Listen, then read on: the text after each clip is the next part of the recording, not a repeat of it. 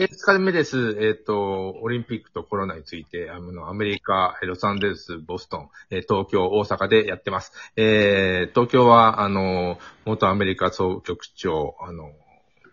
テレビ朝日の岡田豊さん、それから、えーテレビ業、テレビ業界ですね。それから、あの、雑誌、あの、PHP 研究所から出しているボイスの元編集長の前田森人さん。それから、えーロサンゼルスはビジネスマン、えー高田、えー、としさん。それから、あの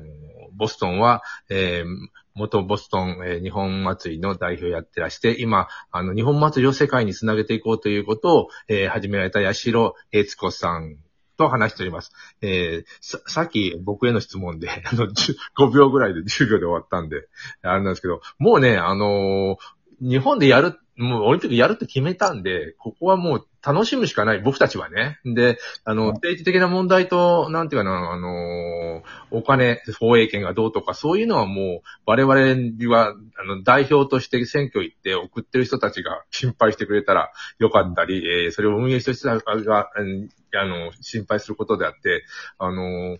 行かなかったらオリンピックってもともとテレビで、えー見るもんだったりするんですよ。行かなかった。うん、外国なんかね、あの昨日も言いましたけど、あの、オリンピックは前中見るもんだみたくなって、あれやってる最中はなんか眠たくてしょうがないみたいな、えーことだったりするんだけど、今回日本だから、あの、リアルで、えー見れる。しかも、あの、無観客でやるから、もう従来外国でやってるのを見るのと同じような感じになってるのかなっていう感、ね印象です。じゃあ、岡田さんよろしくお願いします。あの、やるのが決まった以上楽しむしかないというのも、まさにこう世論調査にもある程度反映してると思ってます。あの、まあ、日本人の順応性の高さというか、同質性の高さというか、まあ、日本人の是非論にもなるんですけど、私、やはりこのタイミングで一言言っておきたいのは、この政権は説明責任を果たしてませんよね。あの、特に首相の菅さん、あの、これまでの緊急事態宣言うんをめぐるう会見に関しても、なぜそのタイミングで出すのか、科学的具体的な根拠を示さない、示していない。で、まあ、旗よりも当初根強かった、まあ、オリンピック、パラリンピック、これなぜ開催するのか、あなたは開催したいのか、具体的な根拠を示さないんですよね。示せないのかもしれませんけども、その記者のシンプルなあ質問に対しても正面から答えなくてはぐらかしているように見える。で、もうこれ、簡単に言うと民主社会の手続きをこれ軽視してる。国民は明らかに軽視してます。うん。いかが？もう、首相としてどうなんですか？私リーダーって、ああいう形で事務的に説明、なんていうのかしら、のらりくらりと、あの、意味のない説明を繰り返すものではなくて、リードしていくものだと思ってたんですよね。まあ今までの首相もそうではなかったので、あまり言えないんですけど、ただ、あの、何なんでしょう。もっと国民のそれから私たちが何を求めているの何を目的にしていくのか、何を、えー、なんでしょう、目指していくのか、そういうところを見せていくのがリーダーじゃないのかなっていう、そういうところが全くないので、非常に会見見てても不愉快ですね。あの、菅さん見てるとさ、あの、菅さんよりもっと偉い人がいるんじゃないかと、官房長官が喋ってるみたいに見えるような岡田さんの見ると、あの、じその自分の責任と政治判断によって、ガッとこうなんだっていうよりも、何かあの、言えないことがあって上がいてね。で、あの、何か苦しい説明をしてる官房長官を見てるような、もう失礼だけど、そういう印象をなんか最近受けてるんですよね。どうなんですかね、岡田さん。まあ、それは一つは IOC でしょうし、まあ、ここでは、あの、ちょっと無責任になってしまうので、それが誰かということは、あいろんな想像では流れてますけども、あえて言いませんけど、もしもですね、このオリパラが、あまあ、万が一、成功裏に無事終わったと。お感染拡大も、お万が一最小限に食い止められたという評価になったとしても、この事前の段階で国民の説明責任を、まあ、怠った、この政権、あの、菅さんの姿勢っていうのは私は覚えておいた方がいいと思うんですよね。前田さんどうですか？まあ、あの、先ほど岡田さん言った、その、示せないっていうの、科学的根拠を示せないっていうのは多分正しいんだろうなと思うんですよね。ですから、その、確かに記者会見とかも、なんて言うんだろう、こう、メッセージ性が弱いっていうんですかね。あの、コロナ安心安全ということは何度も言うんだけども、じゃあなんで、この、東京オリンピックを強行開催っていうのかな？あの、していくのかっていう、何かこう、抽象的な言葉でもいいんだけど、その、まあ、八代さんおっしゃるようにリーダーとしての発信が欲しかったな、力強い発信が欲しかったな、とは思いますね。やっぱり、その、上尾さんおっしゃったように、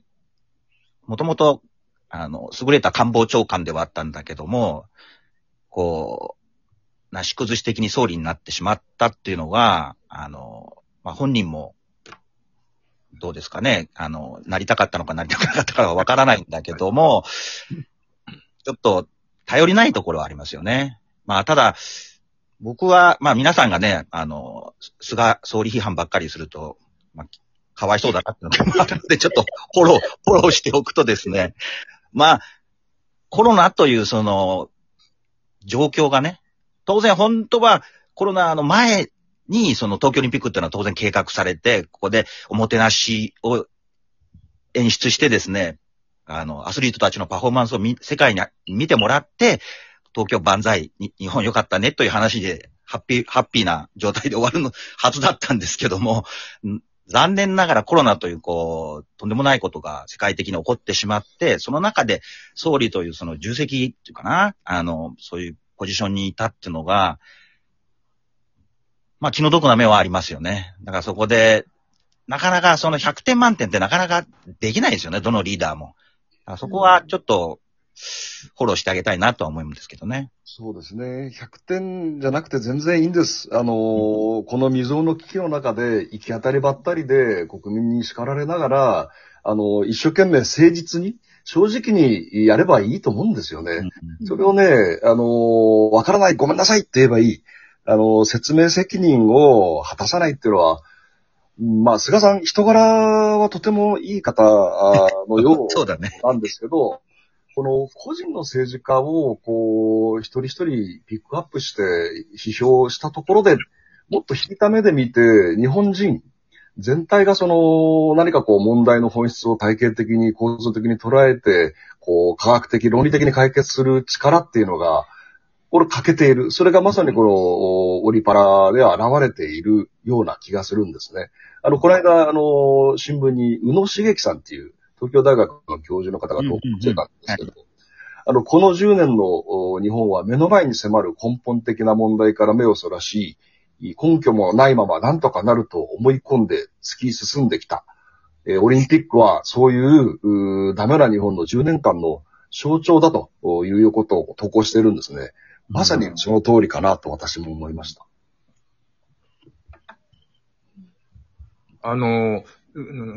コロナ前に、ね、あの、オリンピックが決まった時ね、日本でね。で、えー、いろいろ災害があって大震災とか、あの、あったじゃないですか。それの、それから経済的な問題も、このオリンピックを機会に復興しようみたいな、えー、位置づけで、なんか報道されてたんですよね。うん、ちょっと覚えてるんですけど、はい、あのー、それがと、とんでも、復興どころか災害の最、最中にやっちゃってるっていうので、えー、オリンピックのその最初のコンセプトがもう、なの、ブレブレになって、もう仕方ないんですけど、ブルーそうだね。要するにそこ、その影響なんじゃないかな、すべてが。あの、もともとこの、今回のオリンピックのコンセプトは、あの、日本の復興だったんですけど。そうだね。復興、復興五輪だったよね。うん。で、それが、あの、ど、どうしていいかわからないまま、もう、時間もう砂時計がさらさら流れて、で、オリンピックになってっちゃってるって、っていうことですよね。で、海外、あ例えば高田くん、あの、どう、どういうふうに見てるんですかね？本当さっき、昨日もやったんですけど、今回のオリンピックっていうのは、なんか、日本人頑張れよとかじゃないかもしれないけどね、どういうふうに見えてるんですか、高田さん？そうですね。まあ、あの、始まればぜ盛り上がるんじゃないかなっていう気はしてるんですけどね。今はちょっとね、そんなにあの、アメリカでは、あの、オリンピックの話っていうのはそ、そんなに、それよりあの、大谷翔平の昨日のホームラン。そうだね。これがもう、あの、今日のグッドモーニングアメリカのあの、7時からのあのね、全国ネットのニュースでも取り上げられてて。あ負けたんですよ。あの、エンジェルス。負けたんやけど。弱いんだよね。あの、そう、弱い。弱いですよ。あの、あの、4階席っていうかね、4段のあの4段目に打ち込んだっていう、それがね、もう、あの、みんなびっくりしてて。で、来ほんでまた来週の月曜日にあの、あれがあるんですよね。あの、オールスターとホームランダービー。ホームランダービーね。はい。ここ、これと、あとはね、すいませんね、オリンピックから離れて。今盛り上がってんのはそれと、オリパラ人気をしのいでますよね。いや、そそれとねれはそうだよね。今はね、NBA のね、決勝が、あの、やってるんですよ、本当に。えあの、なやっぱあの、えっと、あの、プロ、プロバスケットボールの、あの、うんあの決勝戦、本当のリーグじゃなくて、このトップを決める試合をやってる最中なんで、スポーツで言うと、その、その二つですかね。で、オリンピックが始まれば、あの、NBC も必死に今の、これの放映権得てるから、あの、コマーシャルとか、あの、なんか番組ちょっとそういうの作ったりとかやってるんで、あの、なんとなくこう、下地は出来上がってるんで、みんなの中に。これで始まってアメリカ人がまた金メ金メダル取り出したら、またバーって盛り上がると思いますけどね。脱線してすいません。高田さん、あの、大谷翔平さんって、はい日本人として見られてるんですか？それとも日本人はもう抜きにして見られてるんですか？いや、だんだん抜きにして見られてきてますね。最初日本人はっていう感じでしたけども、とにかくあれだけ飛ばす。で、また投げるでしょ。で、あの、ベーブ・ルース以来っていうことが、あの、こっちでもあの、盛んに言われますし、この前のあの、ボストン・レッドソックスとの試合なんかでは、もう、半分ぐらいはこう、あの、合間合間で、試合のその、なんていうんですかね、あの、回が変わる時とかの合間合間で、大谷特集みたいなのやるんですよ。あの、彼は、あの、何歳に何になって、何歳に何になって、何歳になって、何歳になってって、もう、もう全部計画作ってるみたいなんですね。それを紹介するんですよね。大谷はとか言って、アメリカに来るって言って、確かに来たとか言って。で、引退何歳って書いてたかな ?39 歳とかね。な、なので、女の子の子供をないいくつになったら、あの、あの、持ちたいとか、なんかそういう結婚はいつとか全部、スケジュール表、か彼が作ったやつを続順番にこう。。あと3秒で。すいませんまた、また。